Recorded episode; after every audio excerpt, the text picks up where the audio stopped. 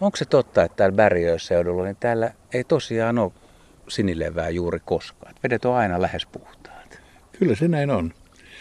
Ja sitä on tietysti vaikea, vaikea ymmärtää tästä, tästä, kun tätä, tätä vettä nyt on joka puolella. Mutta se peli menee sillä tavalla, että tuo Selkämeri, merenkurkun eteläpuolella ja perämeri. Ne molemmat on, ovat syviä meriä. Ja tämä merenkurkku tässä on kynnys. Tässä meillä on vain 25-27 metriä keskisyvyys ja toki Ruotsin puolella on sitä 2500 metriä.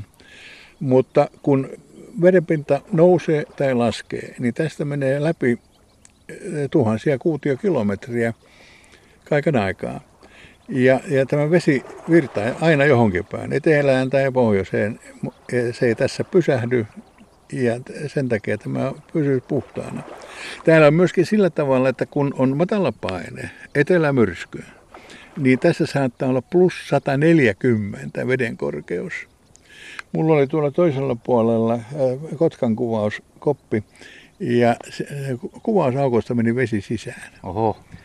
Mutta se ei kestä montaa kymmentä minuuttia. Mutta kun ihmiset ovat aikanaan rakentaneet saunoja rantaan, niin sitten kun tänne tulee joku plus 100 tai plus 110, eh, niin eihän sen tarvitse eh, veden olla siellä välipohjassa montaa kymmentä minuuttia kun, tai kiukaan pesässä, kun se on märkä. Mutta miten toi veneily ihan muuten sitten, kun on noin nopeat veden korkeuden tämä on kuitenkin tosi kivikkoista, tämä matalaa aluetta ja tänne kun sun kanssa tultiin, niin reitin näytit, että tästä se menee, mutta kerroit, että aikoinaan ei ollut enää, ei ollut vielä viittoja, piti tunteen kaikki. Ei, se, joo, joo jokaisella oli vähän oma reittinsä. Kuljettiin kivien välistä ja piti vain muistaa, että tuo kivi ja tuolta tuo, tuo, tuo, tuo minne pitää olla linjassa ja tuo kivi ja tuo saunataan sitten tuossa kohdassa.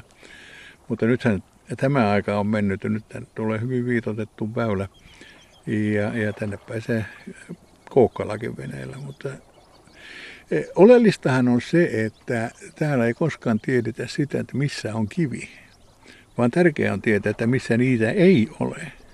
Ja reitit ajetaan aina samalla tavalla. Että jos me mennään tässä tuonne Timon kämpälle, niin e, tuo laiturin päässä oleva iso kivi ja koivu, ne, ne pitää olla linjassa. Mm. Jos äh, se linja ei ole kiinni, niin sitten kolottaa. kolottaa. Joo. No, mutta mitä jos tuota, talven aikana jäät työntää kiviä? Luulisit, että täällä vähän muuttuu. Joo, joo, joo, joo, kyllä se muuttuu. Tuo portti, missä niin. tultiin läpi, niin siinä, siinä oli ennen vanhaa semmoinen kivi, joka aina pyörähti äh, väylälle. Mutta se on kaivinkoneella nostettu pois siitä, että sitäkään vaivaa ei, ei enää ole. Koitetaan, olet se rehellinen kaveri, että kannattaako jatkaa haastattelua. Oletko ajanut ikinä karille? Ole, ole, ole, kyllä. Ja edellisestä moottorista meni, meni koko alapäin ja sitten aksilat siihen, että se oli kymppi, kymppitonnin reikä. Mikä sulla on meriselitys sitten, kun on tuttu kaveri ja sä kolautat kiveen, niin mitä sä sanot? Ja täällä tavataan tehdä näin. Se kuuluu. Ja, ja joka, joka tällä alueella sanoo, sanoo, että ikinä ajanut kiveen, niin ei se kyllä ole niin. moottoriveneellä liikkunutkaan. No mutta näin, me voidaan jatkaa haastattelua, koska tiedetään nyt, että Ukko puhuu totta. Bärjöön yleisiä piirteitä. Otetaanko tuo ihan tuo saarisysteemikin siihen mukaan, että miten kuvailet aluetta? Täällä on muutama sata ihmistä, jotka asuu tuolla kylässä. Ja, ja tuota, niin nyt sitten rannoissa ranno, rannoille on tullut huviloita. Mutta täällä on se tapa, että kilometrillä saa olla yksi kämppä.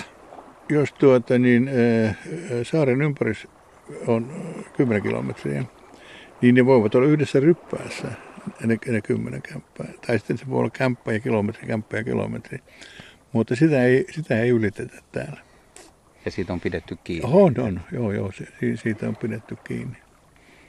Mutta tässä se, eh, täällä oli, oli suuri kalastajakunta e, ennen vanhaa. Täällä elettiin sillä tavalla, että kalastettiin ja, ja sitten käytiin hylkeitä pyytämässä ja tehtiin sesongin mukaan töitä. Milloin oli heinäsesonki sitten ja karjalle otettiin heinää. Tässä toisella puolella tuo kylä, niin se oli semmoinen kesäkylä. Sieltä tultiin polkuja pitkin lehmien, kanojen ja kukkojen kanssa tuonne. Eletään siellä koko, koko kesä, kalastetaan, viedään Vaasaan kalat myyntiin ennen vanhaan, kun ei ollut moottoreita, mentiin purjeella ja soutamalla ja sitten kun moottori tuli, niin asiahan helpottui kovasti. Siellä on tänä päivänä seitsemän taloa, jotka on nyt sillä tavalla, että näiden vanhojen sukulaisten hallussa ja, ja tuota, niin ne asuu kaikki nyt Ruotsissa. Tuo, tuon kylän väki ja ne tulee, tulee heinäkuun paikkeilla sitten tänne lomillensa ja ovat kuukaudesta menevät takaisin Ruottiin. Tämä maisema on siis matalaa rantaviivaa, missä kasvaa jonkun verran tuolla järviruokoa. Sitten kuusi tulee aika rantaan, mutta tässä on myös koivua. Tyrni kasvaa ihan, ihan rannassa. On, on kivikkoja ja sitten sulla on oma, oma pieni tiirasaari tai niin. lintusaari siinä. Se on, se on mm. siinä ja, ja sitä, sitä seurataan kyllä päivittäin ja sen kehitystä. Ja mennyt kesä oli, oli kammottava kesä, äärimmäisen kuuma. Ja siihen aikaan, kun ö, linnut rupesivat pesimään, täällä oli merivesi miinus 60. Ja, ja esimerkiksi silkkiuikut tekivät pesiänsä siihen ja sittenpä vesi nousikin liki normaaliin ja nämä kaikki ö, rannassa olleet pesät tuhoutui samoin kuin silkkiuikun pesät. Että viime kesältä, menneeltä kesältä, ö, meillä, meidän poikastuotanto tuultakarilta on suurin piirtein plus, plus minus nolla. Siellä on varmaan näitä minkkipiruja ja, ja, ja se, että eh, ihmiset suhtautuu äärimmäisen vetelästi sen kannan poistamiseen. Ja, ja niin kauan kuin minkki, minkit on eh, näinkin runsaslukuisena täällä, niin, niin poikasvahinkoja sattuu. Vesi on muuten vielä tavattoman lämmintä. Tässä voisi melkein käydä uimassakin. Ja vähän on niin kuin levää, mutta tota, ei ole sinilevää, on tuommoista kesästä levää. Mm. Käyt sä uimassa? Ei, Ei, 30 vuotta sitten on käynyt uimassa tässä, kun piti ottaa venepaikalta kiviä. Niinkö? Joo. Sulla on hommat loppunut. On, no, siellä ei ole kiviä. e, niin, tämä, tämä vesi, mm. sehän menee vähän sesongin mukaan. On, välillä on äärimmäisen kirkas vesi, ja sitten taas joku levä lähtee kukkimaan ja kasvamaan ja hajoaa. Esimerkiksi silloin kun panssarilevät rupeaa kukkimaan, niin se vesi on ruskeaa. Ja, ja, ja kun se e, kukinta on ohi, niin sitten se taas kirkastuu.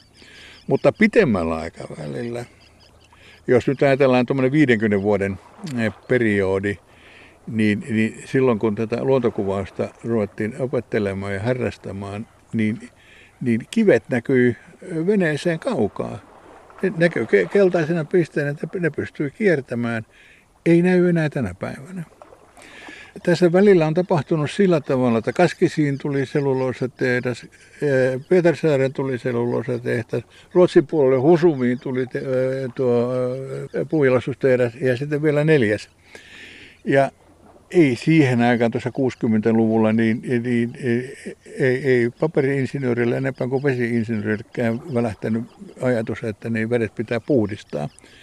E, tuossa e, Kaskisten korkeudella e, ihmiset sanovat, että niin ei verkkoja voi pistää veteen, kun ne li, li, limottuu siellä ja kalakanta hävisi.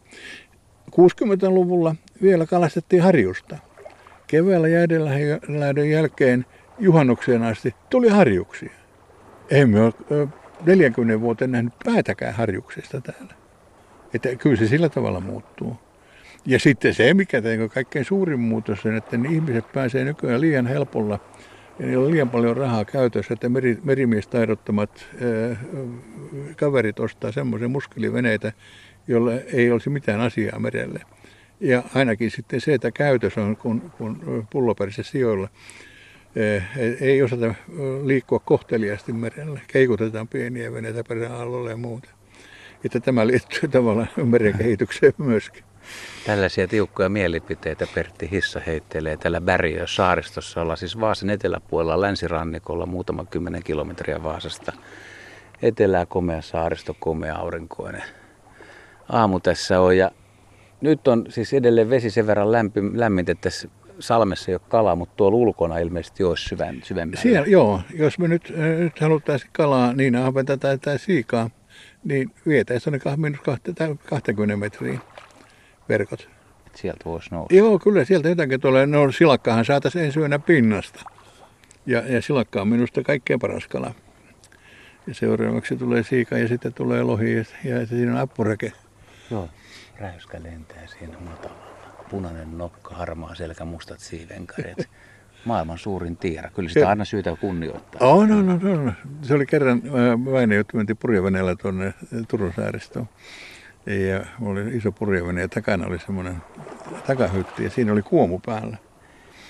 Ja ajoin sitä purjevettä. Sitten Siira tuli siihen kuomun päälle nukkumaan sieltä tuolta Strömmingspodasta unet tuonne, tuonne tuota, niin merikarveelle asti puolen metrin päässä. Otetaan loppuun vielä yksi muistelu, kun mä en nyt ihan tarkkaan ole varma, mutta joskus sun kanssa oltiin tuolla Raippaluodon suunnalla, tehtiin juttuja ja sä kerroit sitten kuitenkin, oliko se nyt Bäriö tai Björkköbyyn asukkaiden alkuperää. Ja mulla on jäänyt mieleen se tarina, että, mutta nyt mä en muista, että onko se näitä teikäläisiä täältä vai miten, miten tämä no, ihmisjoukko on saanut ei, alkunsa? Sä tiedät, että mä oon valokuvannut täällä merikotkaa paljon ja, ja tuota niin, siinä oli parasta käyttää sikaa sikaa tuota, niin, tarjolla ja merikotka tuli sitä syömään ja sika sen takia, että siellä on lihassuuden välissä rasvasolukkoa, että se, se ei jäädy. Ja entisaikoina niin, niin näitä sikoja haudattiin tuonne, tuonne maahan ja, on laskettu leikki, että jonain päivänä tulee jotkut arkeologit kaivamaan ja löytää näitä kalloja ja, ja saattavat mainita täältä, että ne, ne täällä meidän esiäidet löytyy. Se meni sillä lailla. Mä ajattelin, että siellä oli semmoinen, että tämä merikapteeni ja... Kyllä se meni, se, se, se meni, kyllä, se, se kyllä meni sillä tavalla, että me oli se jälkiosa siitä.